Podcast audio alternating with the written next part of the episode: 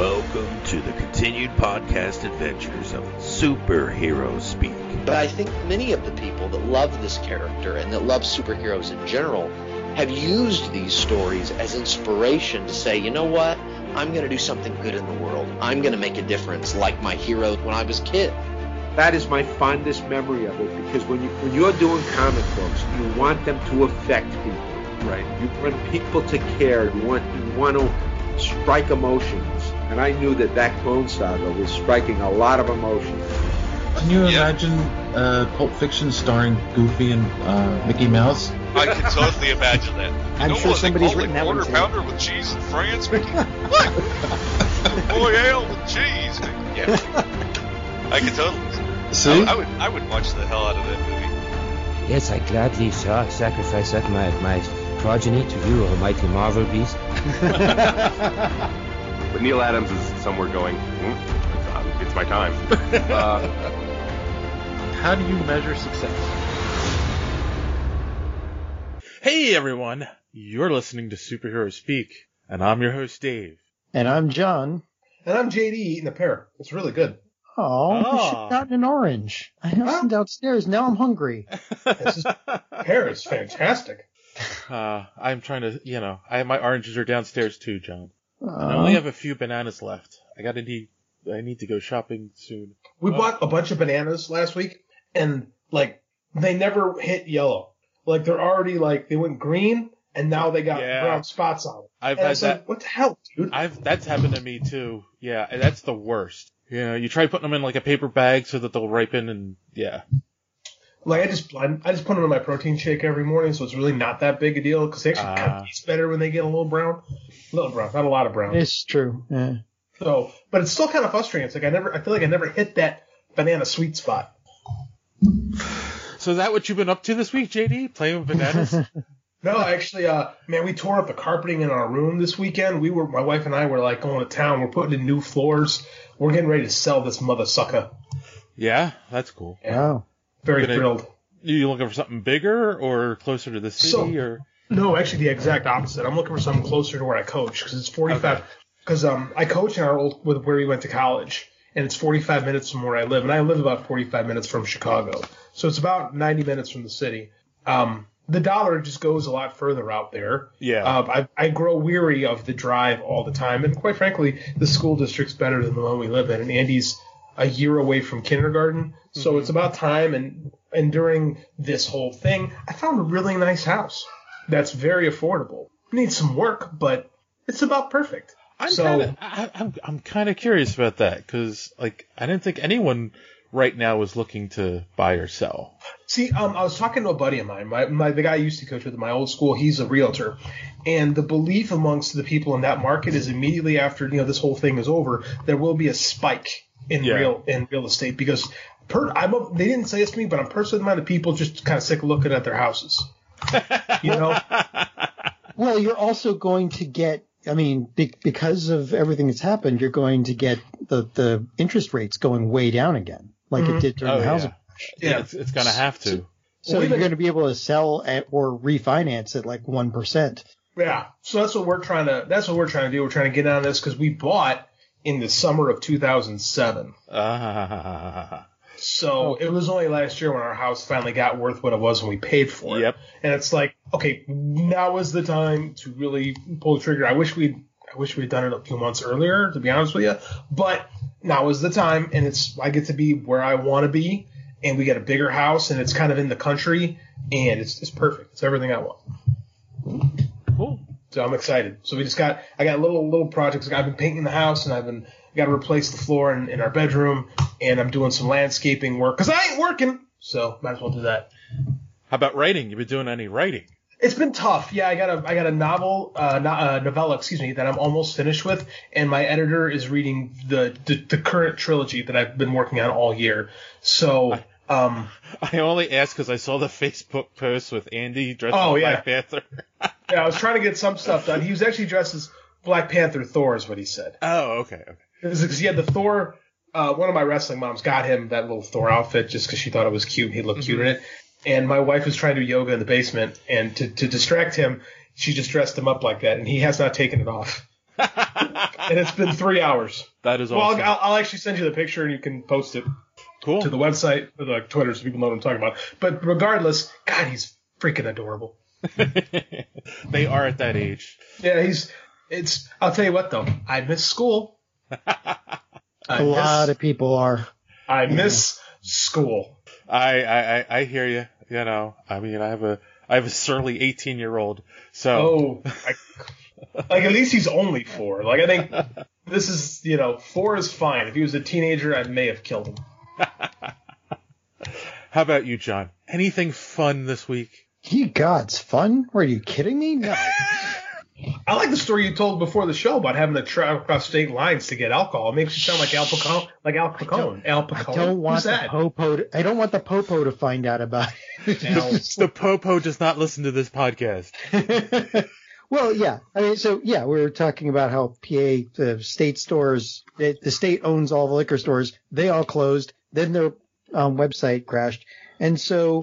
For a while there, you couldn't get hard liquor or wine, and unless you found a winery that sent that would deliver, but or moonshine. Wait, there is one caveat to that: you can get wine at grocery stores now, wine and beer. You still can't get hard liquor. So go ahead. Yeah, but the selection was limited. Yeah. So go ahead. But they sold out. They sold out really quick. I mean, like, it was that and toilet paper. So, basically I went with my girlfriend. She lives in Delaware, and I went to visit her. And then we went to visit one of the liquor stores.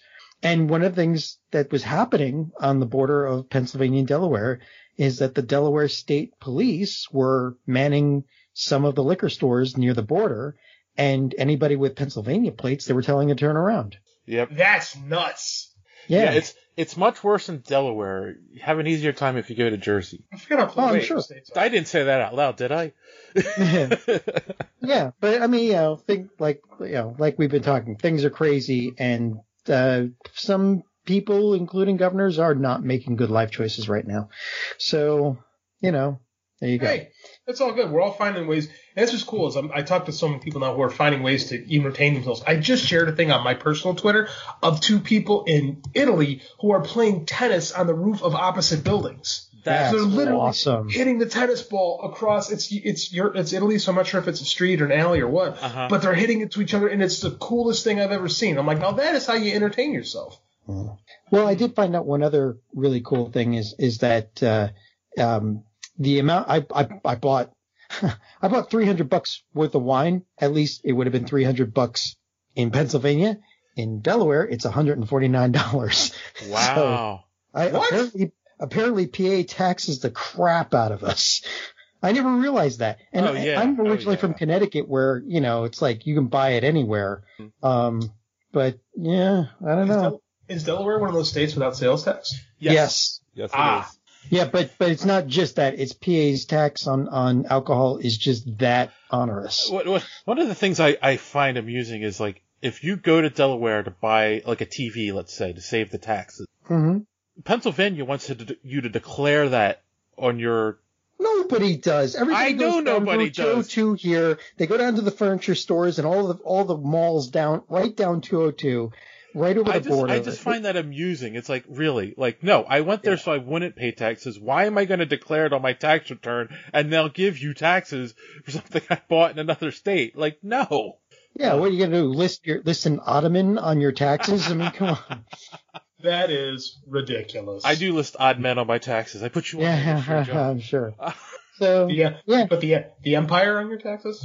You declare the whole Ottoman Empire? Oh! But nice. Well, jokes from 100 years ago, I got them all. Well, considering even we're even running out of the world's supply of jokes at this point. Like, it's being shuttered. I have plenty of bad jokes for days. I believe that. Days. That tracks. But anyway, nothing else. Just visiting my girlfriend, getting to know her kids who are cool, and You're not that weird guy that's doing their mother yet? Oh, I'm sorry. Whoa. What? How old are they again? This show took a weird turn. That took a dark turn. Yeah. No, they're 10 and 12. Oh, okay. They're really kids. Yeah. Okay. And you know, I spent a lot of Saturday discussing anime with somebody that knows something about it. So they're not surly. They're not surly teenagers yet. Well, you're good. No, trust me. Trust me. Once they hit like 14, 15, it's all downhill. I know. I had another daughter. I will put my foot and say that middle school kids are the worst kids. I used to film bar mitzvahs, like rich kid bar mitzvahs. Man, oh man, you want to talk about a horrible experience being in a quote-unquote banquet hall or whatever with 150 spoiled, rotten kids. Yeah. Holy jeez. Yeah, I went to middle school. I basically lived that, so that was not fun. That is the worst version of me, is the middle school me. I look back, I'd like to kick that kid's ass. Well, you know, beyond that, I should be writing. I should be, but I haven't. I'm actually trying to deal... Well, I'm trying to deal with the fact that now that working from home all the time, there's this loss of the border between work and home. Mm-hmm. And that I'm, you know, having a bit of trouble with. Yes. Because I wouldn't have trouble with it, but other people are, which is causing me trouble. I mean, you guys know that I've been working from home since about a year, right? Yeah. Well, not quite a year. Your job.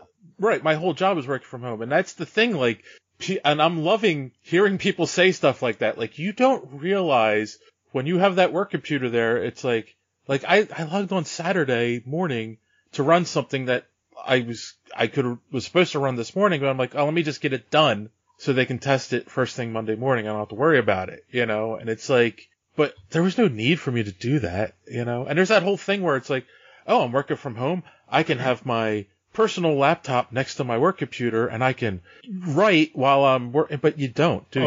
Yeah, that's not possible. Like, you have to be more regimented when you work from home, right? Yeah. Because you're right, that blur between life and work and home is just, it gets out of control. So you need to, like, actually, all right, this is the time I do this, this is the time I do that, and da-da-da-da-da. Yeah. Like, Michelle and I have been working from home for, like, 12 years now, so we were prepared. Yeah. Hmm. That's cool. So that's it for me, Dave. Well, how about you? Me? Not much. It's been an interesting week. Not interesting. Like, the only good thing that happened this week was I looked at my stock portfolio on Friday. God, don't do that. No. I'm actually up right now. You know what? Actually, when you look at the stock market, it's actually done really well the past week and a half. All right. So I wasn't going to say this, but I bought a bunch of stock in Moderna. What is that company? What do they do? They are a pharmaceutical company, and they were the first ones to begin developing a vaccine for the COVID-19 virus. That's really smart, actually. About 2 weeks ago, and their stock has doubled since I bought it. Hey! So that is why I am up right now. Smart! Yes. That's a good move, Dave. The other one was I bought GE because they were producing respirators, but they're not doing as well. People don't like GE for some reason. I don't know what that is. Old company, blue chip stocks. People just don't like those kind of companies traditionally. Yeah. So, but yeah. In fact, actually, what had happened was on last week, like Thursday, Friday, they had won an award for their research for the vaccine, and the federal government dumped a bunch of money into the company to push along the development of the vaccine. So, yeah, that made me happy. Hey, well, that's one thing we all really want right now. So. Hey, if someone's going to make money off it, might as well be you. Yeah, I guess so. And I'm writing down the name of that company. But yeah, like, and then of course you guys know that my old job blew up. Literally, yes. We were in a class action lawsuit. Oh, how'd that happen? Well, we got an offer for settlement. Oh, crap. So based on what they offered, like the basically the way that the law firm presented it to us was like, well, accept the offer or you can go on your own because the law firm is for everyone involved with the class action suit's going to accept it. Like, all right, fine. And how is the settlement? It would be about a third of what they actually owe me. That sucks, but I mean, like the settlements are always going to be lower than what you want. Here's the thing. And the lawyers are taking most of it, I'm sure. No. That's after what they take. Yeah. After what they take, I'll end up with a third. Right. So what they took. They're taking a good chunk, which is. They always do that. That's why they do class action lawsuits. They don't do it for you. They do it for them. Of course. But here's the worst part, right? Like, I signed all the paperwork. I sent it in. And I was like, I'm just kind of curious. How long is this going to take? Well, 6 to 10 years. Exactly. They're like, we have to finish going through all the litigation with the bankruptcy court and blah, blah, blah. And I'm like, oh, great. Like, so eventually, probably by the time I retire, I'll get my money. That's kind of how these things go with lawsuits. So it's never a quick payout. Like, yeah, it's always like a decade to get. Yeah, but you will get it. Well, I mean, you never really get justice, though. That's the problem. And I was going to use that money to take John out to a fancy dinner, and you would not. You do a social distancing dinner over Zoom. Oh, there we go. We could do that. And let's see. Oh, I did something new tonight that I've never done before. I made homemade. Let me say I didn't make the noodles from scratch. That's something my daughter would do. But I made homemade lo mein for dinner, chicken lo mein for me and my son, because he was like, we do homemade Chinese every once in a while. And he was like, I said, instead of rice, why don't you try getting the noodles and do that? And it actually came out pretty good. So we made cabbage roll soup yesterday. Yeah. And we put some noodles in it. It was not very good. We tried. Did they get failed. Mushy? No, it was not very flavorful. Like, we followed a Pinterest recipe, and it was like, this is terrible. Like, some of these people that are so confident in their cooking, they put things on Pinterest. It's like, this sucks. I don't know why you're so proud of it. I was just saying, because noodles and soup are tough, because after a while they get mushy. Well, we'd added the noodles last minute because the soup was so – and we're like, let's put some noodles in to, like, give it some gumption, because there's nothing to it. Right. And, like, again, me, it's got to be gluten-free noodles. But it was just like – nah, like I ate it, but I ain't eating it again. That's a shame. But yeah, that's about it. Again, not, watching TV, working. That's it. Dealing with my soon-to-be 18-year-old, actually. I said he was 18, but it's not till next week. Oy. So that's enough of our craziness. Let's talk about some internet craziness. Well, we don't have a year, Dave. And we'll what? Internet craziness. There's a bunch of that. I just meant Nerd Madness updates. Let's get to. Yay! Let's get back to. Let's talk about where we're at. So, of course, we'll start off with movies. Round 2, we had Joker versus Endgame and John Wick versus Spider-Man: Far From Home. And John Wick assassinated Spider-Man, so no. Well, first off, of course, we said Endgame took Joker at 75 to 24.9%. Was an ass whooping. Yes. As of right now, the voting isn't finished yet, but John Wick is edging out Spider-Man: Far From Home. That is one of the bigger upsets I think I've seen in this tournament. Yes. I don't know that's an upset, though. I ranked the tournament. This was my seeding, so I say it's an upset. Okay. But it's surprising nonetheless. Yeah. No, I was actually shocked. I thought everyone loved Far From Home, but... Well, just for that, I'm going to... There. John Wick. I just voted. I voted for Far From Home, and I was like, so we neutralized each other. But this was a surprise, man. I mean, like, the John Wick movies, I think it was on this show, I called it, like, probably the best action franchise of the 21st century, and I stand by that. Mm-hmm. Yeah. Ghosts of the Stratosphere said that this was a tough one, and the Gorilla Brain podcast said, John Wick is far superior, and not because 8-Bit Ray hates Tom Holland. Yeah, sure, Ray, we know. But yes, no, I don't know. How do you hate Tom Holland? I can't process that. I don't know either. He's quite lovely. I can't, that doesn't track. And I bet he's a gentle lover. Ooh. I was going to say, I hope my son grows up to be a man like him, but you took it in a spot where I can't say that. So I'm going to check next story. Be quiet. Of course, round 2 of TV, we have... so it looks like it will be, of course, Endgame versus John Wick. for the final round in the movies. Wow. And everybody wishes John Wick was in Endgame, so. Yeah, exactly. You know how many YouTube movies? Have you seen all of the YouTube videos that they've made of the Endgame where they're showing up, all the heroes are starting to show up, and they like, they'll splice in John Wick and then Godzilla and then just like. I gotta see that. Yeah, no, it's hysterical. Like they, like Scooby-Doo gang, like they just splice in all these different heroes from just anywhere. It's awesome. So TV round two, of course, we had Mandalorian versus Umbrella Academy. Mandalorian took that. And then it'll be Witcher versus The Boys. I haven't put that one up yet. I'm sorry. I've been behind this week.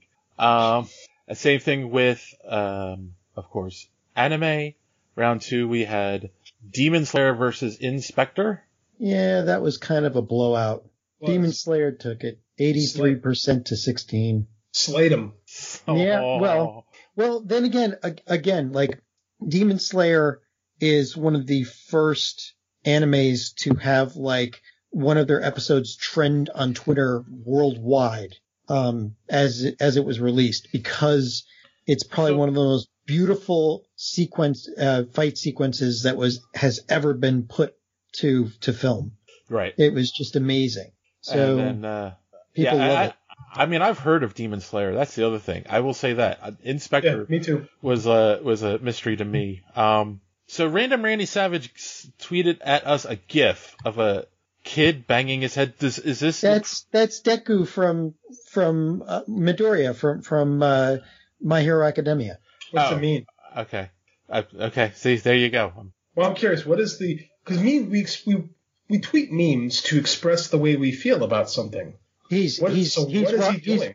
He's a fanboy of what's his name? All Might. So he's basically it's a fanboy meme.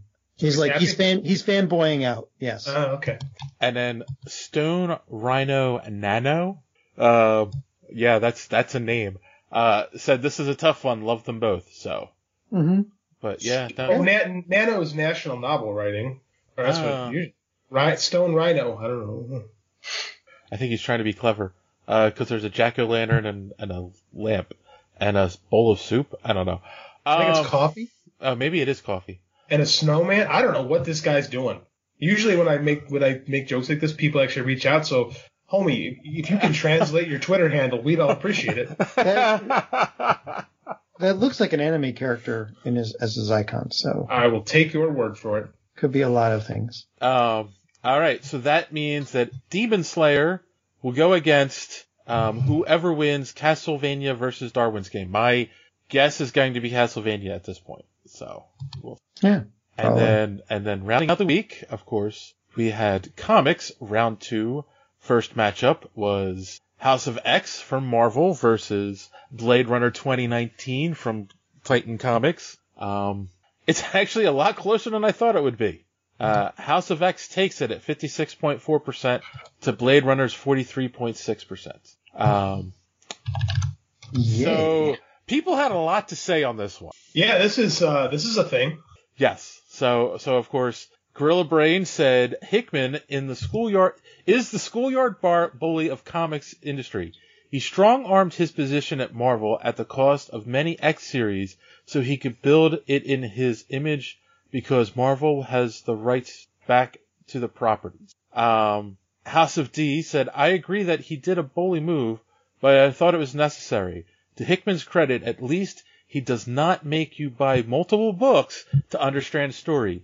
Each book follows one story with just a little bit sprinkled from the others. The other Marvel stuff is out of control. Huh. To which Gorilla Brain said, Marvel is a nightmare, period. And Hickman didn't have to shut them all down. That was just him flexing muscle to prove he was still big. No. You got to read this. This is great. Still big dick Hick. I love that. I don't know if I agree with it, but I like it. Enjoy House and Power of X and Uncanny, because remember, this is Marvel, and soon as he leaves, it will be rebooted and retcons. So here's what I'd like to say. I would love to get these two guys on our podcast to hash this out. Well, I mean, obviously. Oh, I would love this. I mean, you know, we can easily get 8-Bit on here, and of course, Don has been on here. Yes, has been on many times. I'm throwing down this gauntlet. I want to hear this. I want to hear a debate. I want mano y mano. I want pro and con Hickman arguing for my amusement. All right, guys. Well, I know you both listen to the show, so I'm throwing it out there. You guys want to come on and do a special debate episode, and we'll moderate and make bad jokes while you do it. Yeah, that's what we do. It feels like that should be a beer summit, but with shots. I like that. Ziggy said, of course, House of X, and Volsker, who is House of D's brother. House of X was the first comic issue I bought and was a huge starting point for me and my adventure into comic reading. It's so weird to me to hear people start their comic reading so late in life, you know? Yeah, it's rare, especially in this market. Yeah, but cool. I mean, yeah, I'm glad that brought him into comics. So everyone's got a first book. Mm-hmm. So House of X, obviously, will then take on the winner of Batman Damned versus Conan the Barbarian. I think we all know who will take that one. We'll see. So it'll probably end up being Batman Damned versus House of X. All right. Oh, I can't wait to do this next topic. So, boys and girls. We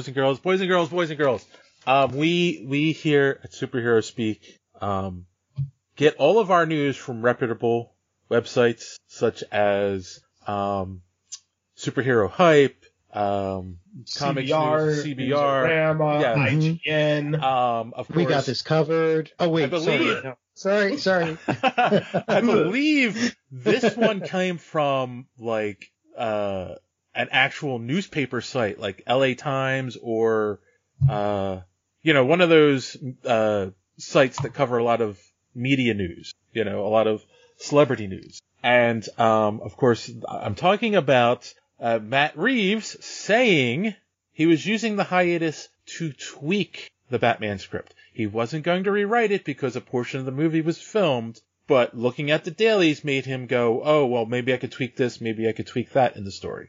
So you're saying it would be like every other movie released within the past 25 years. Exactly. Everyone does it. Of course, our good friend Timothy Jones said, every little bad tweak helps. Mm. And then Nick. Nickelodeon. Oh. You, yeah. Wow, he spammed us. You think we're clickbait, do you? Obviously, you didn't listen to the show. We can make fun of him because he doesn't listen to the show. That's how these guys operate. They never listen. And maybe from now on, we'll include sources when we tweet out our articles that we talk about. No, this is ridiculous because, like, is it clickbait? Are we trying to make people click so they listen to the show? Yes!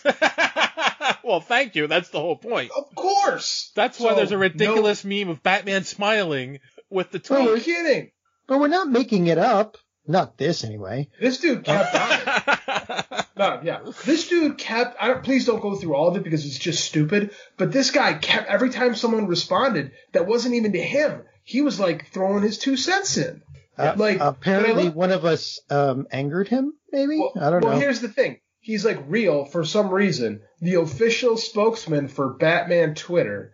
So, you know, with 180 followers... Oh, I'm reading his bio.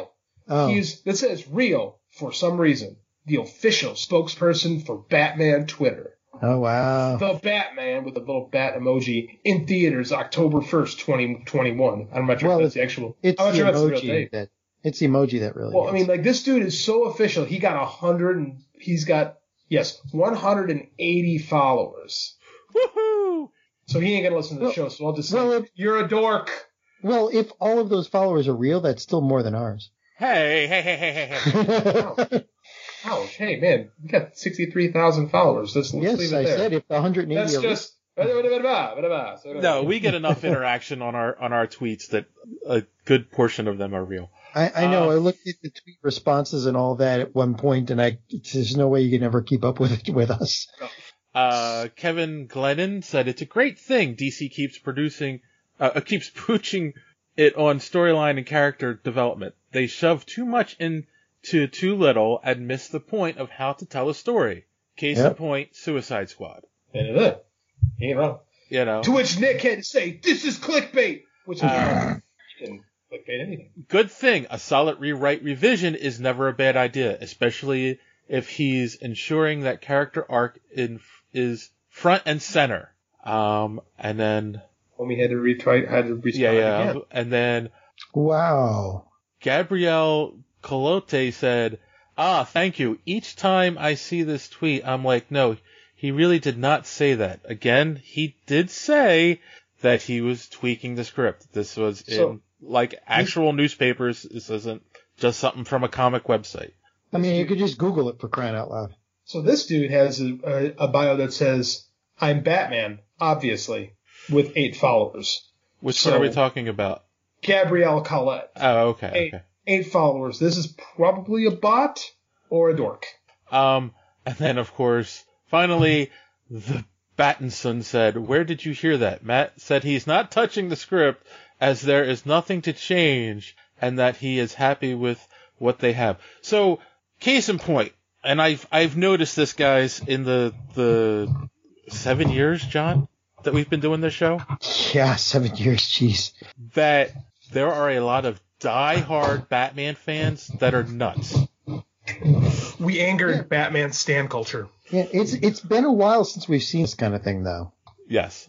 These are stans. These are people. This is what they call them. The kids. These are people who have nothing better to do but latch on to one particular bit of pop culture fandom and defend it against everything on Twitter they see. They search it and they find things to write about. Hey, and that's their hobby. You know what? If you're increasing my visibility, go for it. I don't really care. The story. We spent 10 minutes on the show talking about it. Yeah. Yes, exactly. The story was real. We discussed it. We have a real source. And again, like JD said, who has worked in the business, this is very common. Like, scripts get rewritten all the time, even while movies are being filmed. This isn't like... The writer's on set. The writer has his own trailer. They're constantly rewriting stuff during the making of a movie. And this is... They have a little thing. You may have heard of it. They're called reshoots.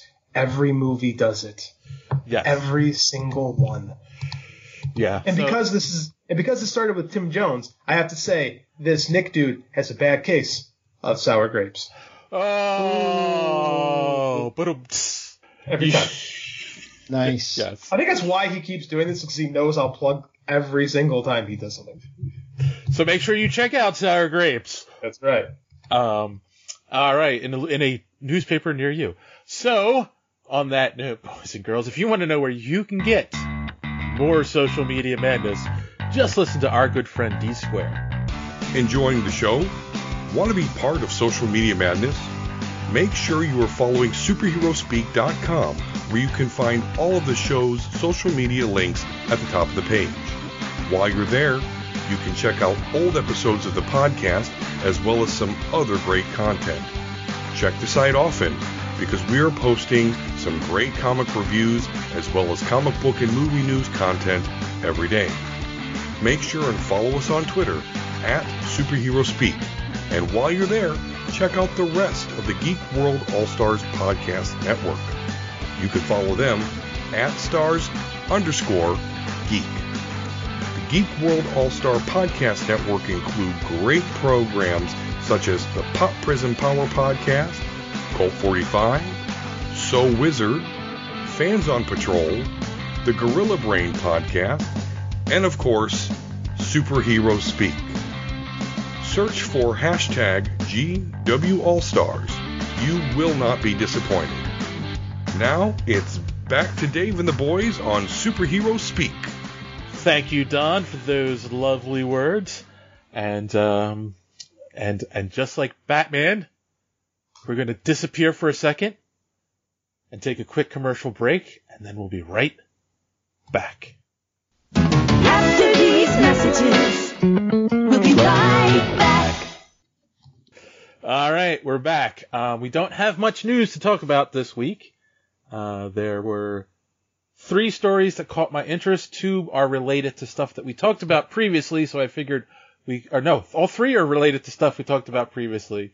So I figured we owed it to our fans to talk about these follow-ups. Of course, the big one, after over 60 years, I think it is, right? 50 years. 50 years.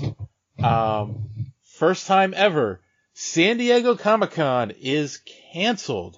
They didn't even give it another date. They were just moving it. They're just going to do it in 2021. How are we going to get our pop culture news for the year? Virtual conferences? So that's actually kind of why I included this story, because there are two things it made me think about. Number one is, like, Marvel hasn't been announcing a lot of big stuff at the con. Yeah, so, a lot of them have been pulling out, not doing announcements on their own. Right. And then the other is, have you guys noticed all these virtual Comic-Cons that have been popping up online? Mm-hmm. Yes. Yeah. I got a lot of notifications for some of them. My buddy Russell Multy started one of the first ones. So yeah. So do you think virtual Comic-Cons are the future? Well, it depends on if somebody manages to find the right way of representing a convention in a website. And so far, it's been kind of hard, you know? Yeah. Go ahead. I think that these might become a more common thing. But, like, when we do find a sense of normal, I don't think they'll replace Comic-Cons. Yeah, I think they can exist alongside them, because there's a lot of people that really enjoy going to cons and, like, meeting people and, you know, shaking hands with their heroes and whatnot. So, I mean, I think it is what it is, man. Well, I don't think cons are going away. I think they might be on hiatus. That is the point. It's a social experience that... Yeah. You kind of have to go.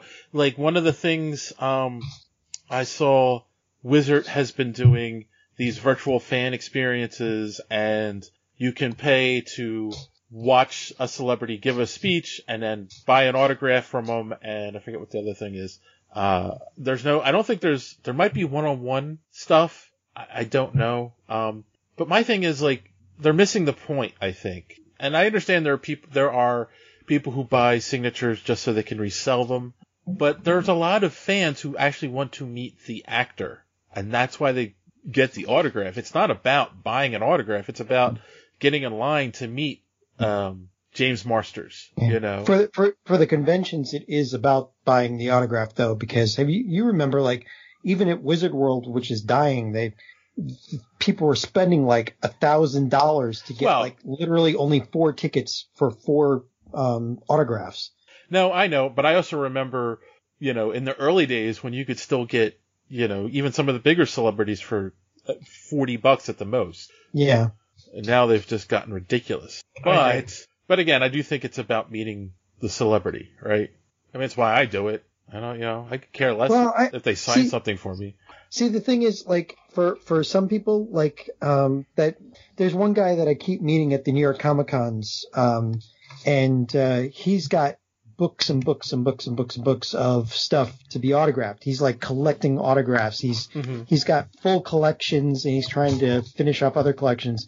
So for him, it's the autographs. And the last time I got an autograph, which was Peggy Carter, Hayley Atwell, the experience was so bad that I'm not interested in doing it anymore. I mean, literally, they shove you at her, you stand next to her, you look up, you see a flash, and then they shove you out the door. You literally don't even get to say hi and thank you to some of these stars. So, you know, I mean, it's kind of horrible the way they pull these things. So, okay. I don't really like meeting celebrities at cons personally. Yeah. It's just not my thing. They're not happy about it either, some of them. You know? Well, some are cool. Some get it a little bit. Some are doing it because they have to. But, I mean, it's not like you're really meeting them. Like, you're shaking hands and getting an autograph, and you don't really get a social experience. And I just find the whole process to be awkward. Now, that's me. I know I'm in the minority on that. No, you're not. I don't think you are. So I don't think anybody really likes meeting them that way, because – you know, it's like, it's the difference between, like, the Great Philly Comic Con, where we get to go up to some of these stars and, you know, shoot the shit with them for a little bit, because you don't have security coming to knock you to the ground when you look at them cross-eyed. Compare that to Wizard World or Great or Awesome Con or NYCC. New York Comic Con, where you can't if you touch your camera when you're within 60 yards of them, you get tackled. Right. And you literally get 5 seconds with them for either the autograph or a picture. Right. No, that's true. I mean, we're lucky that we get to like go to the press rooms and hang out with these people. But the other thing is, so the last time I experienced it as a quote unquote fan, many years ago, I bought, whose autograph was it? The last one that I paid for was, not Sam Raimi. Who's his brother? Ted Raimi. So I met Ted Raimi because I was a big fan of the Xena and Hercules shows, and plus, you know, of course, he was in the Spider-Man movies because his brother puts him in everything. And I paid for an autograph. She's not a huge celebrity, so there wasn't like I could talk to him for a minute. Yeah, it's about the only way. But then, like all the bigger ones, there was a huge line, and it was like I don't want to go wait in that line just for, like you said, a second to shake their hands. Now, as I always say, volunteer, you know, and then you'll get to experience a whole nother side of the convention. Yeah. I think the last autograph I've ever gotten, the last autograph I've ever gotten was Stan Lee. It was on Amazing Spider-Man, what's the first one with John Romita Sr. as the artist? Is it 38, I think? Something like that. Romita, yes. Yeah, Romita. Sorry, John Romita Sr. So I got both. Like I had him sign it years ago, and then I got Stan Lee to sign it when I met him.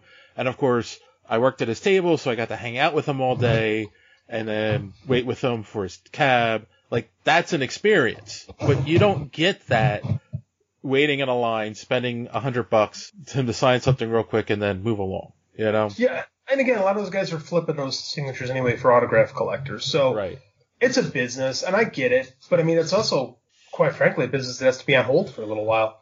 Yeah. No, that is true. So I see Wizard doing it. I saw another one that came up.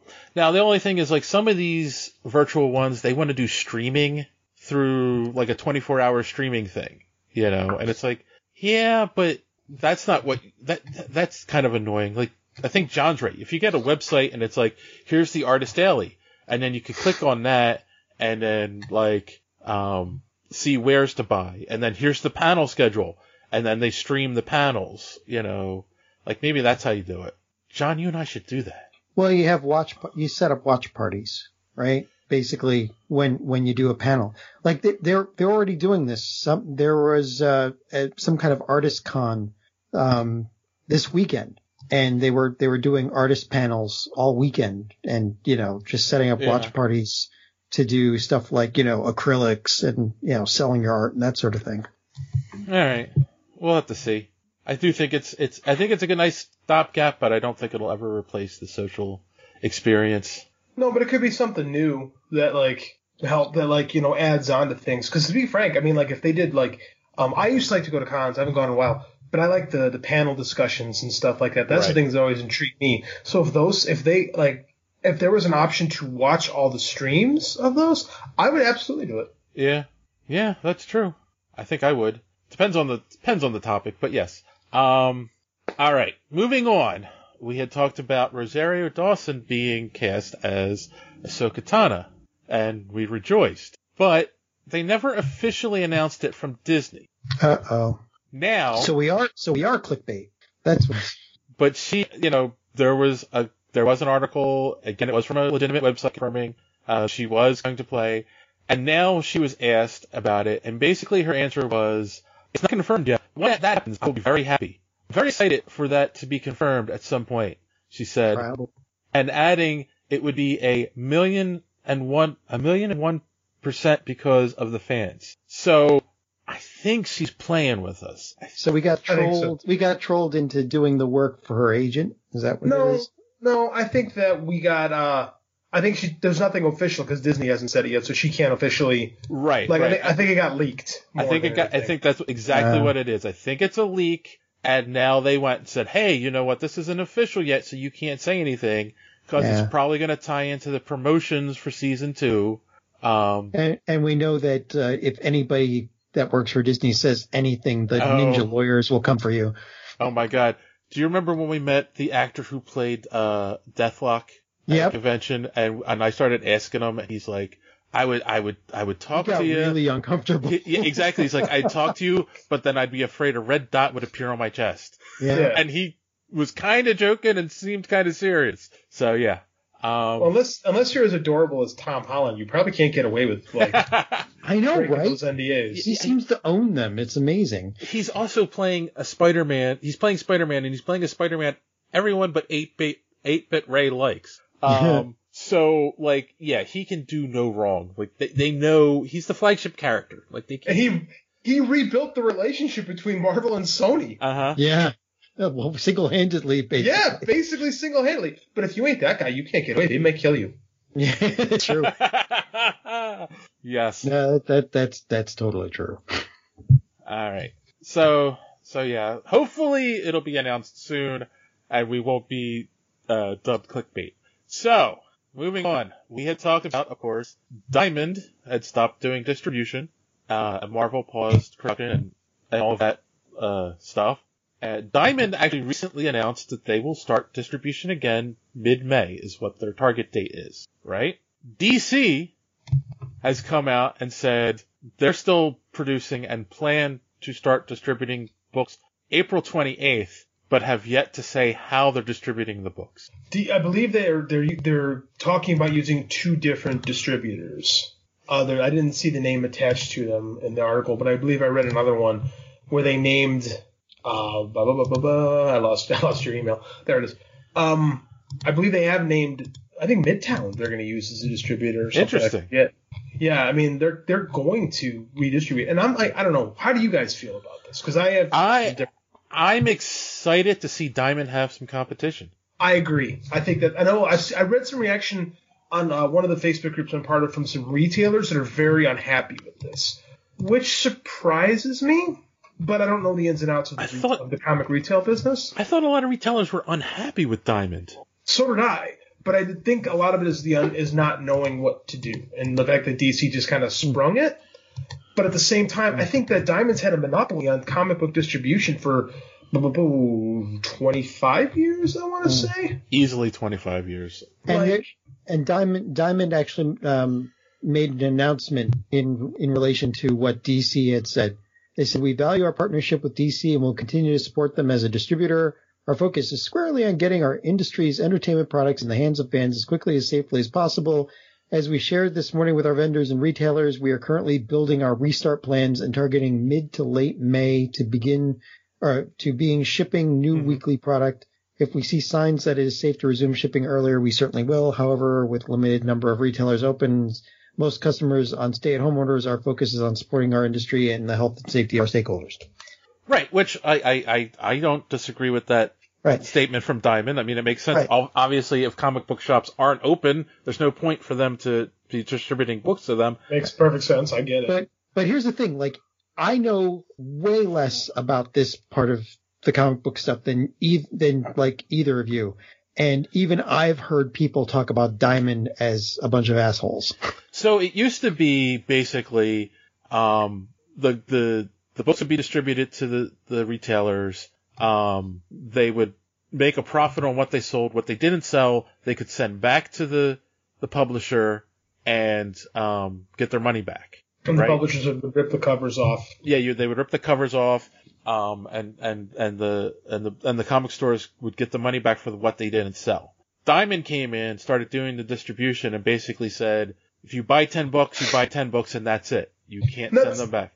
Well, that's a lot of the publisher, too, agreed with that. And, well, of course the publisher agreed with that because it makes them more money.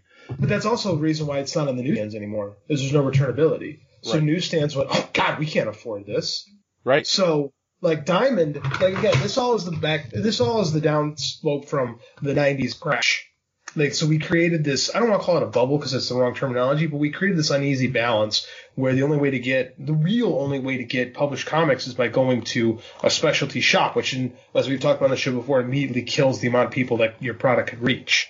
And exactly. Diamond has, but I mean, the retail, as long as there's no returnability, there's no incentive for big retailers and newsstands to put comics up anymore. And in this world, the newsstand really doesn't, it's not what it used to be. Like, magazines are hurting, like published, like newspapers are hurting. Like, the newsstand is dead in a sense.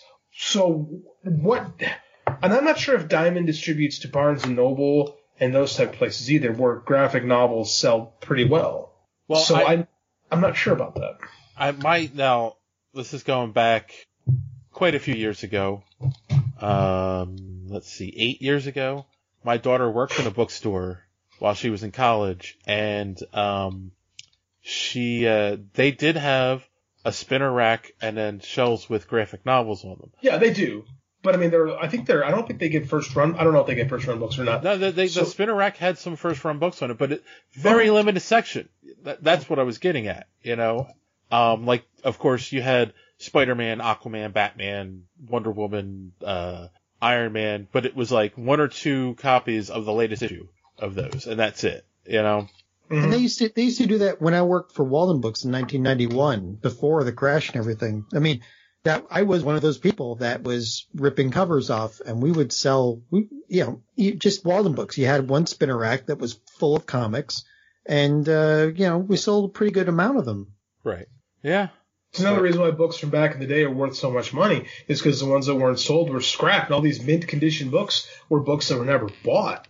Yeah, right. You know, that's books that avoided getting torn up. And that's why you have the dollar box at most stores today. Mm-hmm. Because they have to get rid of them somehow.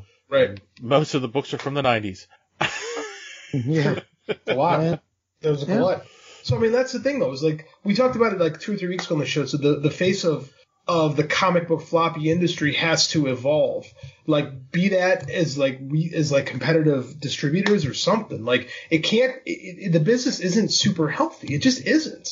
So like, it needs to evolve and grow, as every business does in this digital era. Like, comics has not embraced digital the way the music industry was forced to a decade plus ago. Well, they weren't really forced to, because they fought digital for freaking decades. I mean, industry. They fought download because of fear of copyright issues. Well, it was all money. They didn't. Yeah, it was always money. But right. But the industry has adapted to it. And here's the comic book industry. They could look back on that fight and see how much they could actually lose by fighting instead of working with people, and they still decide to fight. Well, they tell you they are by having by comiXology merely existing. But I mean, the fact that they have to price the book so high, when like the idea, like, look at this, like, what's it cost to buy? Like, and most people don't even buy music anymore, right? Like, most people buy like stream their music, but if you buy a song and also do it on iTunes, it's $1.25 or $1.29. You could not buy a single at Sam Goody for that 20 years ago. No, right? The music industry changed and evolved, and these streaming platforms have, like, the music industry is fine. Like, people are still making a lot of money. They had to change what they are, and the comic industry hasn't. Like, they've adopted comiXology, and it's, I know there's differences, but like, there just hasn't been the move to like evolve it. Well, if they're on the same kind of track though, it took the music industry, I don't know, I'd say like 15 years to actually own up to it. Yeah, and so I think maybe the comic industry has another 10 years of the fight before they finally acquiesce and decide, hey, maybe if we like actually lean into this, we could make money and cut some of our warehouse costs or whatever, you know. But they're afraid to do that though, because the fear is they need to keep their partners, these shops, in shape. But these shops, like, man, it's been. Like, look from the 90s, like, it's been dropping. You know, when you had all, like, again, it's a boom bust. You have all these comic shops opening up, and then immediately after they all crash, and the rest have been not on life support necessarily, but there has not been, like, exponential growth in that field. Yeah. It's interesting, because using the music industry as a comparison, because one of the things is they've been saying print is dead way longer than than the last 20 years. Oh, yeah. You know, I mean, they've been saying that since at least the 80s. And it's true. And that's one of the things is that a lot of people in print took a long time to accept it. But then, I don't know. There's something different about comics, and it's why they've survived, yes, limping along on life support, but it's the reason they've survived so long. I don't know. It's the collectability of it. Yes, comic. That's what it is. It's the collectability. And it's like, it's so funny because, like, with video games, right?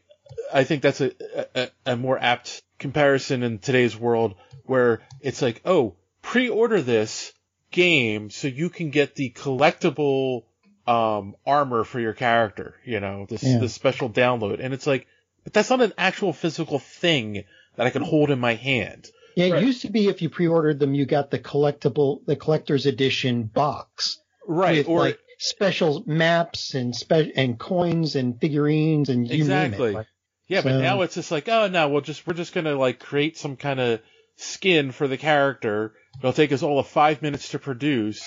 Exactly. And you know, you'll just get a code to download it if you pre-order this. And it's just like, and yet there are people who are like, oh yeah, I got to pre-order the game because I want that special skin. And I'm like, who cares? It's not.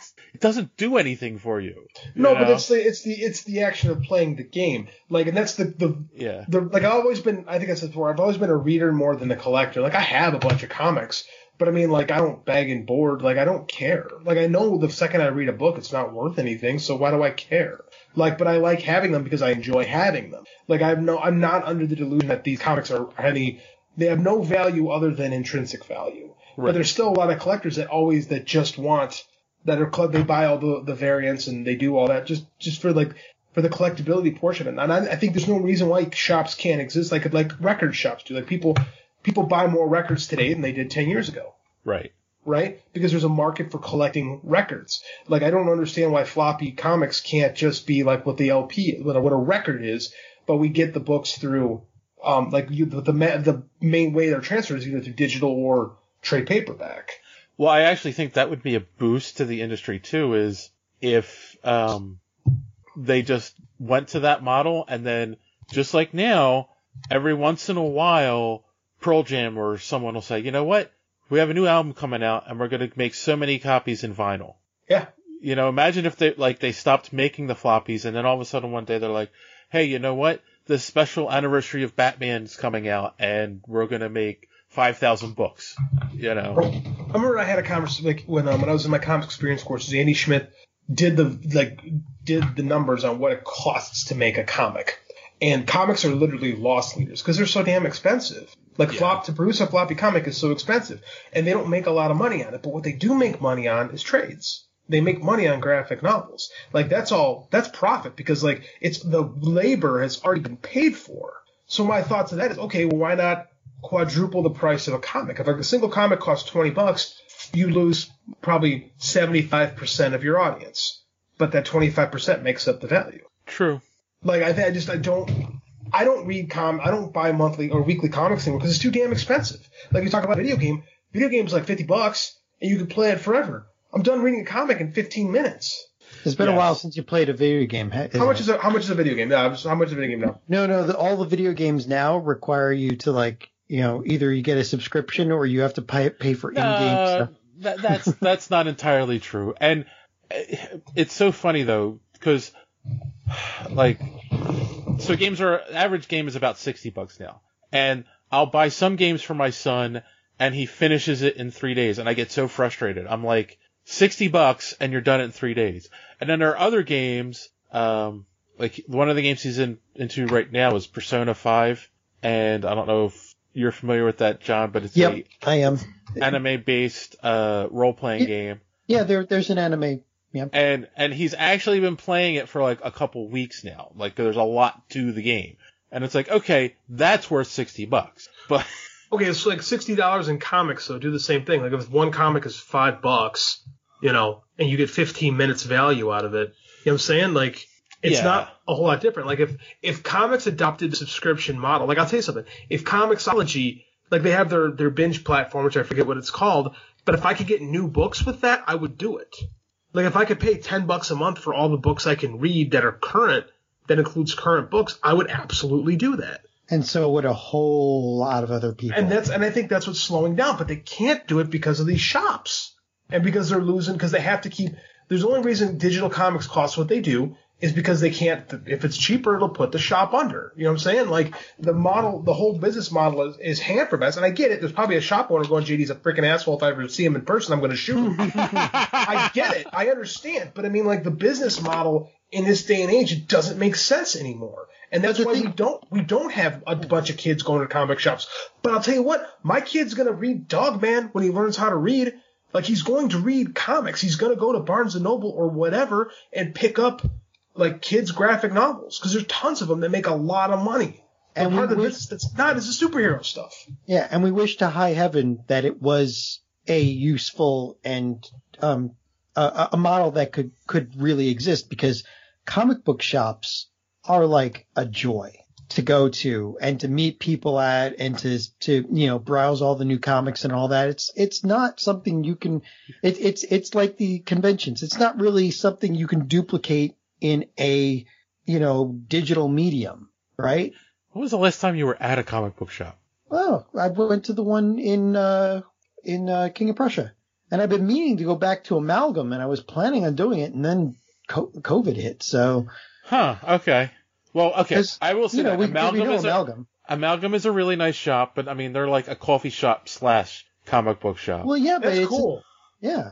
But that's like really cool. Yeah. My local comic shop, you know, I'm in and out because. But, okay, so is your shop like the old school, like the cave-dwelling shop where it's kind of dark and, like, you know, yeah. Oh, yeah. Those aren't very friendly for new people. Like, I'm sure the guy who runs it's perfectly fine, but the environment for new people is super intimidating.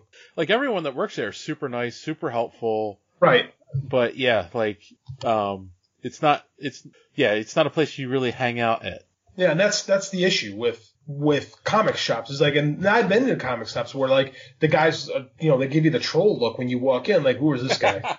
Stranger danger. Outsiders. That's weird, because I can think of at least two, like, I think the comic shop in King of Prussia has a back room where they allow, you know, they'll let you play games. But I know of at least another one up near Kimberton that, like most of the comic shops I've ever known, they don't just do comics, they do gaming. So you can go there and play games, and people go there to run Dungeons and Dragons or run Planescape or something, or, you know, play Dungeon Dice, whatever, or Magic the Gathering. And so, you know, you get a clientele that comes in to do that, and, you know, they're walking through the comics both ways, so they generate a lot of sales that way, and it's very inviting. You know, yeah, that's about, like bookstores. Like, there's something to there's a charm to the urban, you know, small book shop that you walk in there, oh man, I love the smell of the pages and all that stuff. Mm-hmm. And there's people that like going to Barnes and Noble, which you could, and I used to love.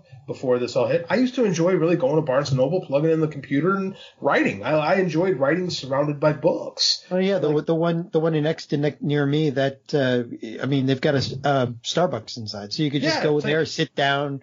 Yeah. As is the one in Geneva, Illinois, and it's a perfect environment. But there's not really I think that comic shops, they're not going to have that on that kind of a scale. But there's no reason why there couldn't be more that try to change the face of the business, because we can't be running business like it's 1995. No one in any business should be running anything like they did 25 years ago, or even 15 years ago, or even, God, at this rate, 5. The world is different now than it was 5 years ago. If Barnes & Noble was smart, they would start carving out space in their bookstores for a large selection of comics. There is. So not mine. Mine has a huge graphic novel section, and they do have floppies. Oh, mostly DC, like almost all DC, very few Marvel. Yeah, I mean they've got graphic novels, and they sell manga too. But I don't see, you know, I'm saying all the new stuff, like become a comic shop as well. Yeah, I think we all have ideas. We just want to see if evolution in the industry. What I was going to say is, I do think one of the reasons John feels invited in these comic book shops is because when he walks in, they look at him and go, yeah, he's one of us. All right. So real quick, because, wow, that ended up being a long discussion, and I didn't think it was going to be. Me neither. We had decided to do a retro review this week. We can keep this short because it's not like it's a surprise or anything, but I still want to talk about it because I forgot what a good movie this really was. And, of course, I'm talking about Iron Man 1. because we didn't want to pay for a movie again, and all of us have Disney Plus. So all the movies except Incredible Hulk are on there, and I think that has to do with Universal or something, a distribution deal with them. Yeah, Universal has the rights to the Hulk movie. Yeah, so we won't be retro-reviewing Hulk right now, but Iron Man 1. So it was kind of cool to go back and revisit it, and let's face it. Okay, number one, I'm not going to worry about pre-spoilers reactions and spoilers in a 12-year-old movie. Exactly, and also, if you're listening to this podcast and you've never seen Iron Man, then what? Then you need to turn the dial just a little bit more to go to the sewing channel. Because I think you're obviously in the wrong place. You're probably listening to the wrong podcast. Dude, there's no one on this who's listening to this show that hasn't seen Iron Man. Yes. So, of course, it was the movie that kicked off the MCU, starring Robert Downey Jr., Gwyneth Paltrow as Pepper Potts, and Jon Favreau directed and played Happy Hogan in the movie. And Jeff Bridges is, of course, Obadiah Stane. Sorry. I don't know why I said Jebediah. Obadiah Stane, who ends up being the villain of the movie. Spoilers. So like, when you guys went back and watched it again, was there anything looking back on it? So let me start with this. That's what I'm gonna do. Looking back on it, right? Trying to watch it with fresh eyes again, because it's been a while since I've watched it. You can see the seeds being planted in this movie, whether intentionally or not. But I will say the scene where he opens up the package with the arc reactor in it that says, "Proof that Tony has a heart," mm-hmm, made me cry, knowing where that's going to eventually lead down the road. Did you guys have any moments like that watching this again? No, I didn't have any emotional moments watching it, because if I've seen the movie more than twice, I start looking at it from a critical point of view, or like a filmmaking point of view. Mm-hmm. And I was trying to watch it with Andy, and he's a little too young to really appreciate it. But I mean, I look back on how good a movie it is and how much I really enjoyed it, and like, Robert Downey Jr. looks so young, and it's only 12 years ago. Like, it's a great movie, and it's aged very well. It has. Yeah, I mean, you can tell what they were going for too, and it definitely set a tone. I wouldn't say they completely followed that tone all the way through, but at least the first 4 or 5 movies, followed that template. Absolutely. I think even more than that, like, Iron Man establishes a tone, like you say, a tone to this universe that it's serious but still fun. Right. Like, going to watch an Iron Man movie is a lot of fun. I can't say that about like a lot of those DC movies, and a lot of them aren't very fun to watch. What were you thinking, John, when you were watching it? Well, you gotta remember the time in which it happened was like, you had 2005, you had Batman Begins, so yes, that kind of beat Marvel to, hey, we can actually make a good comic book movie. And then you had Superman Returns in 2006, and everybody's like, nope, actually you can't. And then 2007, 2007 was, or no, it was Fantastic Four came out at the same time as Batman Begins. So we were really up and down at that point, and then they come out with this in 2008, and yeah, I mean, and also The Dark Knight came out the same. Yep. And The Incredible Hulk, as a matter of fact. Yep. And Punisher Warzone. Yep. But nobody knows that. And it still holds up. I mean, like you said, and I really enjoyed watching it again. It did set the tone for the weak ass antagonist with the same powers as the antagonist. But the first half of the movie was just a joy. The second half was, hey, it's a fight scene. Quite a bit like the last fight scene in Wonder Woman, actually. It's like, it doesn't really fit the rest of the movie. The Obadiah Stane's, his drive is kind of, what's he want? Cause he's just apparently throwing everything out and just saying, hey, I'm a bad guy. So no, I disagree with that. I think he doesn't think Tony wants the job anymore, so he's trying to take over for good. But she was trying in a giant robot. Well, it is a superhero movie. I know, right? But it's kind of like he did the whole I have taken your heart out. Now I'm going to walk away while you're still alive. So I think overall it was good though. I was very happy to watch it again. I think the thing with Jeff Bridges, Obadiah Stane, like I think people miss a couple of the key aspects of that character. Number one, obviously, you know he's the villain. You know it's gonna the reveal's coming now when you're watching. Back then, I didn't see it coming. Like you did you not know Obadiah Stane was Ironmonger? I knew he was Ironmonger, but I thought they were setting him up for another movie because I thought they were going down a road setting up the Mandarin. Oh, well, because they said the guys were from the Ten Rings at that point. Yes. Yeah. So I didn't see that coming, and I really did appreciate that twist. That's a beautiful scene when he reveals that he filed the injunction and he walks away and they pull the camera away and Tony's standing alone on the steps. Oh no. Yeah. Like Robert Downey Jr. still is like the best. They could not have picked anybody. But I think like Jon Favreau doesn't get enough credit. Like that's great filmmaking. Like that whole aspect of pulling away and showing he's alone and feeling alone, and it's just like wow, like this guy knew what he was doing when he did this. Sure.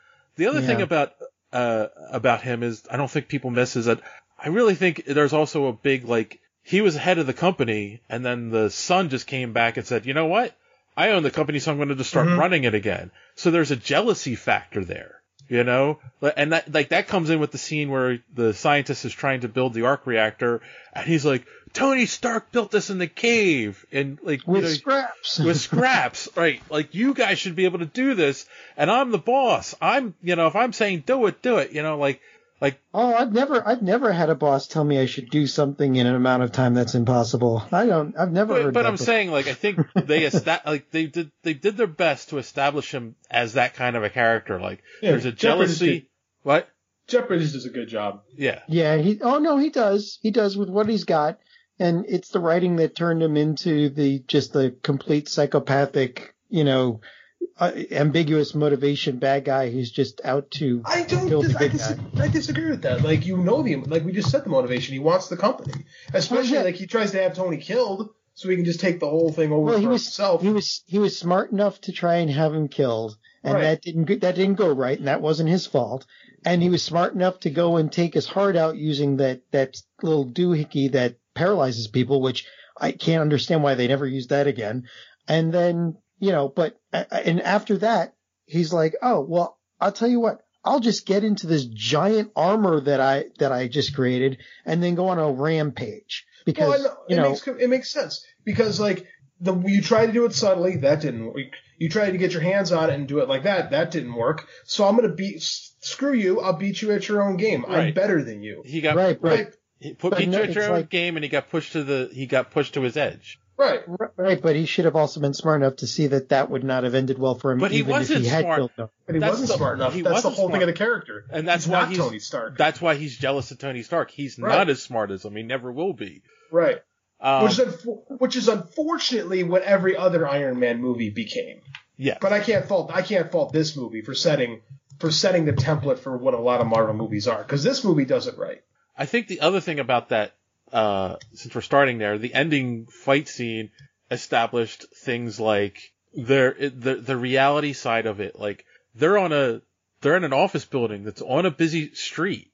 You know, they spill out to the street and they're having this fight, and like there's cars in the way. You know, and like Ironmonger picks up a car and throws it at Tony, and Tony's like, uh oh, like I gotta save these people. You know, so setting up that like saving people. Which again, we've argued that DC doesn't do that as well as Marvel. And no, they just the people are just they're extra points. Yeah, and establishing like this is happening in a real world. There's no like abandoned parking lot where this fight happens. This is a real street. The island's uninhabited. Right, exactly. There's a real street, real fight going, people going by, and like that has to be dealt with during the fight. Like they establishing that right early on in these movies was like that was brilliant, you know? Mm-hmm. Works. Makes them seem like he makes them remember that they're heroes too, you know? I like it. I really like this movie. I like everything about it. I'm not saying I didn't like it. I do. I mean, you can't the way and don't forget like the last. This is the one that set the tone for mm-hmm. you know the bane of every person that has to clean up the theater at the end of people having to stay all the way to the end. And then I don't remember if they set.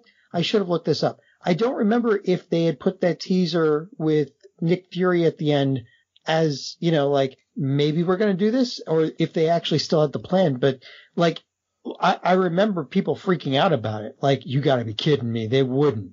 And then, of course, they continued on with movie after movie until they finally got there. So the story behind that was they did that last minute. Like they after everything was done and the movie was set and ready to be sent to the theaters, you always hear the story like they decided last minute like, oh, let's film this scene and see what and put it at the end and see what happens. Yeah, and people freaked out. Yes. And they added it to Hulk. They added another one because it worked. Mm. Confession time. We went to a midnight screen. That was the thing. Midnight screening of Iron Man, and I left during the credits. I didn't know. Ooh, well, it was brand new back then. Yeah. Now and it's like you go to see The Great Mouse Detective or Trolls, and you're looking for an end credits scene. True. So. Yes, yeah. I mean, they definitely started something with that. So someone had commented on Facebook the other day, and basically he was complaining about Iron Man, and the two things he said was too long in the caves and the end fight was too short. Right? Nah. Disagree 100%. Yeah, and the thing, I disagree with that and that's what I wanted to get to. To me, everything that happens in the beginning half of that movie, beginning third, I'll say, with the caves, it is brilliant in establishing who the main character of the MCU for the next 10 years, 11 years is. True. You know, and it's like you said, watching it again with a critical eye, it's picking up on little things like him jumping out of the Humvee and running, right? So, like, he's a billionaire, playboy, philanthropist, and a coward because he just wants to get the heck out of there. Yep. You know, which ends up getting him hurt. And he changes. Like, that Yitzhak and the whole moment in the cave changes him fundamentally as a person. Like, he doesn't become Iron Man without that. Literally. And that was paced perfectly. Yes. Yes. Yep. Like, there's nothing wrong with that. That's wrong. Because, I mean, like, I hate long, bloated fight scenes at the end of movies because they're all, you know, it just goes on sometimes. Wonder Woman. And, like, this was perfect. This one works because, like, you know Tony's going to win. He's got a big mountain to climb. He does it. Move on. Right. Yeah, and, just establishing the character. He doesn't care about anyone, and then this guy saves his life and dies. And then dies. But then he has the realization, too, that it's his fault, mm-hmm. that it's his weapons. This is all on him. So yes. Tony's being motivated by it. That's Spider-Man. They don't hammer it like they do Spider-Man, but it's guilt. Like, he feels completely bad. Then he says, I saw young soldiers die by my machines. I can't have that. And it makes sense because his character has been insulated from that his entire life. Sheltered, that moment. And then, like, sorry, I'm jumping all around the place, but I keep thinking of, like, some of my favorite moments.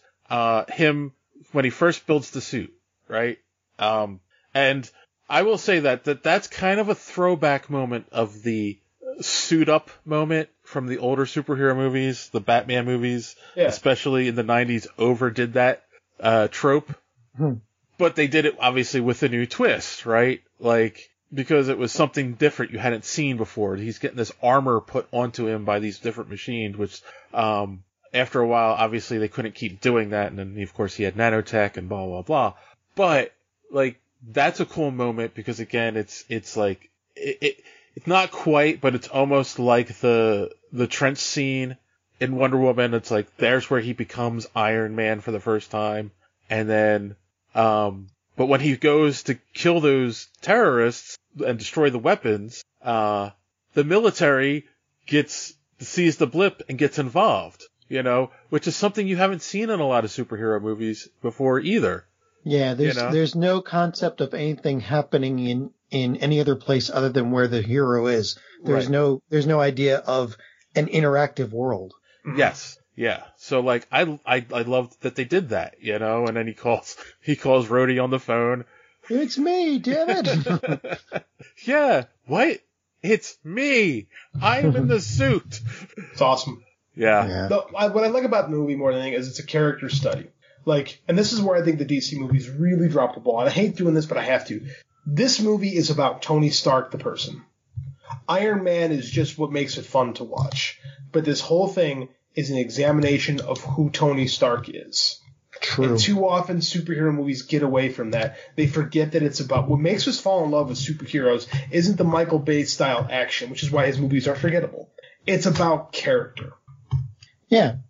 Even the Batman movies get into that. I mean, you know. The Nolan ones, yeah. Yeah, the Nolan ones. But anything they've done since, other than Wonder Woman, really hasn't. Oh no, they've all been, you know, the Jesus the Jesus imagery and you know, I my life is so dark and my parents are dead and you know. Yes. And you really forget that why this movie works is because you have a good actor that was properly cast, embodying a character and bringing not just bringing character to life, but bringing life to a character. You know, It was a perfect match, and that is something that Henry Cavill could have been able to do as Superman, but really wasn't giving the stuff to work with. Right? Yes. Yeah. I totally agree. Having seen him in other stuff, it's like he really is charming. That's who Superman should be, and they didn't allow him to be. Right. One of the things I always like to point out when we talk about this movie, I've mentioned it on the show before, and I love it because it's such a great success story. People forget that to finance this movie, because they weren't bought by Disney yet, this was Marvel taking their final shot. They had put up the rights to all of their characters as collateral for the loan to make this movie. That's a big gamble that paid off. Yeah. And the for Rotten Tomatoes, it was scored 94% certified fresh for the critics and 91% for the audience. Only 91%. There's a million user ratings. That's a lot. That's a really high rating. I just want to meet these 9% of people who don't like this movie and go, "What do you like about life? Do you hate puppies?" So speaking of people who don't like the movie and things that we don't like, is there anything in the movie that, like, seriously, that you don't like? Something they could have done? The score was not great for their first ride out. They got way better, but it is pretty generic. Yeah, it is really generic, and it was done by Ramin Jawadi.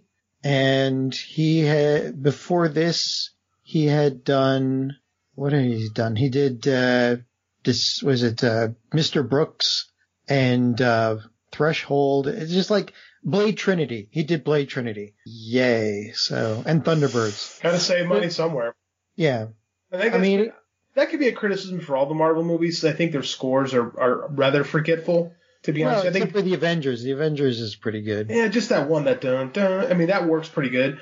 But I don't think that I think the music moments that stand out in this movie are AC/DC and the Iron Man at the very end. Like, oh, don't forget Guardians of the Galaxy. Well, yeah, I meant this movie specifically, but Guardians of the Galaxy is just like a curated soundtrack. Yeah. You know, they didn't. There's nothing. I don't know if there's an original piece of music in that movie. Thinking off the top of my head. Not that I can think of either. You know, I think that. Yeah, I think you could make that claim for most of the Marvel movies that other than the use of popular music, the actual music, the score isn't very good. Mm. Yeah, no, that's true. I mean, even Spider-Man, when they got Spider-Man back, basically they took the old 60s TV theme and turned it into a score. It's just like, at least they did a lot better. They did a lot better this time. Yeah, I guess. How about you, JD? Is there anything about the movie that you don't like? No. Now think about it. Let me think about this again. I don't know. I mean, I'm trying to think of something I don't like about Iron Man. I don't like that. I guess everything is retrospect. Like, for a launching point for a movie, I really enjoy it. I really do. Okay. I guess the only thing that bothers me about the movie in retrospect, probably not originally, but looking back on it, are the will they, won't they moments with Pepper and Tony. Well, that was showing them falling for each other and realizing how much they meant to each other, especially after Tony basically had his personality. Right. But like, it's the whole will they, won't they stuff. Like, just kiss her already and get it over with. Like, they did the back and forth for a couple movies, you know. And I don't know if that was because they wanted to keep the Playboy persona of Tony Stark going longer. So yeah, I think they were trying to elongate the Playboy aspect of it. But it works. You need that. That's part of who Tony is, you know. Right. So yeah, great movie. Sorry, our show got derailed slightly. So. Yes, because John. I just again. Yay! Oh, he's back! Woohoo! I need a new computer. Please send money to our Patreon. We need new equipment. All right, and then favorite moment in the movie. Favorite moment in the movie? Who are you asking? Either one of you. I'll go. My favorite moment in the movie is I Am Iron Man. When he says it at the very end. I love that moment that they throw, because it changes the paradigm of superhero movies. Yeah. We saw that in the Heishi, how it should have ended, where he's sitting there talking to Batman and Superman, and he's like, and then I told everybody who I was, and Batman and Superman are like, oh, you can't do that. You're not supposed to tell people your secret identity. No, I like it because it changes the dynamic of what a superhero movie is. And then when you do get a good moment in Iron Man 3, a movie I rail against normally, when they destroyed Tony's house because he basically advertised who he is, you see that there's consequences for being out in the open like that. Yeah, but it's great. It's a great way to end it. Like, there's no pretense. Tony Stark is Iron Man. Perfect. Because he's not the type of guy that would hide behind a secret identity. Right. Like, I adore that about that movie. Yeah, no, and I think that's a perfect character moment too. Because again, at first he's a little bit of a coward in the beginning of the movie. Right. And at the end, it's like, nope, I'm Iron Man. Right. Big character growth right there. That's easily, again, this is really a movie about characters, and this move that really hones in on it. You see the growth in Tony Stark right there. Right. So my favorite moment until John comes back, I'm gonna have to say, let me think. There's so many of them, and I like your choice of yes, John. Hello. I am experiencing technical difficulties. Much like Iron Man does. Oh, good. Excellent. So go ahead, Dave, and then I'll give you mine. Okay. I mentioned the suit-up scene, and I'm thinking of John or JD's answer, and yeah. Tell me what I want to hear. Yeah, I agree with you, JD. I think that is probably, because that's the culmination of the entire thing, and that's the perfect button at the end of that movie. Yeah, I agree. Wow, I missed JD's because my rig broke. So yeah, I said my favorite moment in the movie was when he goes, "I am Iron Man." Oh yeah, okay. So good. So what was your favorite movie moment, John? I think one of my favorite moments is when after he came back from liberating the Mideast, and he's got all the robots over him trying to pull his stuff off, and Pepper walks in and he looks over and says, "This isn't the worst thing you've seen." That is another great character moment right there. Yeah, and it's not just the character moment. It's that they kept the humor. They had the humor between that and the robot that kept trying to put him out at a fire. Yeah, that definitely was a moment that said, yes, we're going to have humor in our movies and have fun. Yeah. Mm-hmm. And they've been fun ever since. I mean, except for one or two. Dark World. Yeah, Dark World's a big misfire when you really look back on it. Yeah. That's why they did Ragnarok. Total 360. All right. Which had a lot of fun in it. So, yeah. All right. So, I mean, I know it's a 12-year-old movie and whatnot, but I still want to go around and rate it 1 out of 10, and since JD loves to do this so much, we'll start with him. I'm going to take this one seriously because it works. Like, that's a 9, man. It's not quite perfect because I do think you could have had a stronger villain. But that's it. That's all I'm going to say. Like, that is my one big critique. It's like, Obadiah Stane, it's okay. It works. But in retrospect, it did not launch the series into a new spot. So I have to rate it like that. But it's 90%, man. 9 out of 10. Capes. Cool. And you, John? I'm giving it a 9 too. A 9.2? And yeah, no, a 9 as well. Yes. Homonyms. No. 9. I'm giving it a 9 because it basically was with very little that they could have actually made better. It was perfect for launching basically what is the only successful cinematic universe that we've seen so far. And it was for its time, it was amazing. It was still groundbreaking, even with what DC was doing with Batman Begins. And it just, it set a tone that they've managed to keep until even now. Cool. All right. Dave? I'm going to go 9.5. Because yes, because you're indecisive and you can't figure out whether it's 9 or 10. Yes. Exactly. 10 is what is a perfect movie? This is as close as I think one gets. Yeah. But... again, it's a whole in retrospect thing. Like, it made us fall in love with the character of Iron Man that people didn't care about for a long time. It reestablished Robert Downey Jr. as a movie star. It launched the MCU. It's an incredible character arc. And, slightly weak villain. I thought I like the villain because there's a personal touch to it. Yeah. Again, repeating it that trope two more times didn't really work, and there isn't like the other two villains. I can't even think of who. Maxwell. What's his name? Hammer. Just Hammer. That's it. Hammer and I'll say the Mandarin, but. Yeah, that's one misstep. Alden Whitlock was his name? The extremist guy whose name I can't remember because it made no impact on me. Like, they had personal reasons to hate him, but there was no relationship like there was with Jeff Bridges' character in this movie. So I think it makes him a little bit better of a villain in that aspect as well. True. So yeah, 9.5. All right, I think we beat this one to death. John has given me some editing to do. And, sorry, man. So real quick, we'll go around. Any recommendations for the boys and girls at home? Yeah, I've been watching the new DuckTales with my kid. It's fantastic. Isn't that the one with Tenet as of Scrooge McDuck? He's great. It's great. I mean, if anyone ever watched DuckTales as a kid, this show keeps the spirit perfectly alive. Like, everything is right in tune, but the Huey, Dewey, and Louie each have individual personalities now, and the writing, it's those good kind of kid shows where, if you're a kid, you're going to love it, but if you're an adult, you're going to pick up on stuff and really like it even more. I've heard it was good too. Shockingly good. Shocking. And I love the old DuckTales, but I didn't, but I was, 9. I was surprised at how much I enjoyed this, and we're watching it in the mornings now. It's really good. Cool. How about you, John? So the second season of Ascendance of a Bookworm is up, and it's just as good as the first season. So I'd suggest that.